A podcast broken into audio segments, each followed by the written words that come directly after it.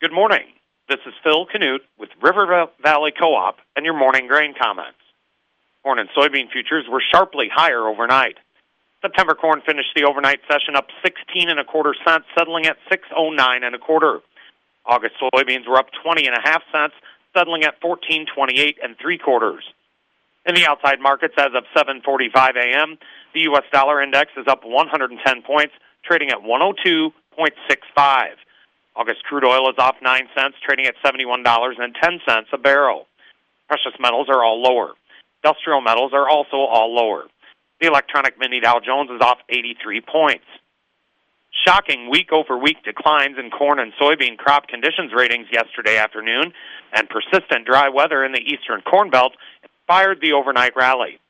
Traders had expected 2 to 3% reductions in both the national corn and soybean crop conditions ratings. Throughout last week, crop conditions deteriorated more than what the trade was anticipating. The national corn crop condition rating dropped six points from last week to 55% good to excellent. This figure is 15 points behind last year at this time and is 14 points below the five year average. In Iowa, the corn crop condition rating dropped by 11 points week over week to 59% good to excellent. In Illinois, the crop, corn crop condition rating dropped 12 points week over week to a mere 36% good to excellent.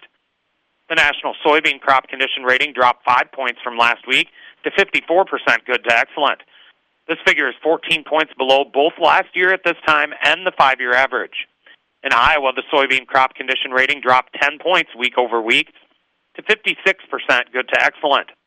In Illinois, the soybean crop condition rating dropped 14 points week over week to 33% good to excellent. This figure is just one point shy of being 30 points below the five year average for this week of the year. Yesterday, the funds bought 2,000 contracts of corn, bought 5,000 contracts of soybeans, and bought 3,000 contracts of wheat. They are now estimated to be net long 27,855 contracts of corn, net long 97,810 contracts of soybeans, and net short 98,550 contracts of wheat.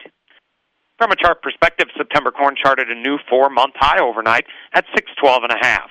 That level now stands as initial resistance, followed by 621 and three quarters, the six-month high charted on January 18th.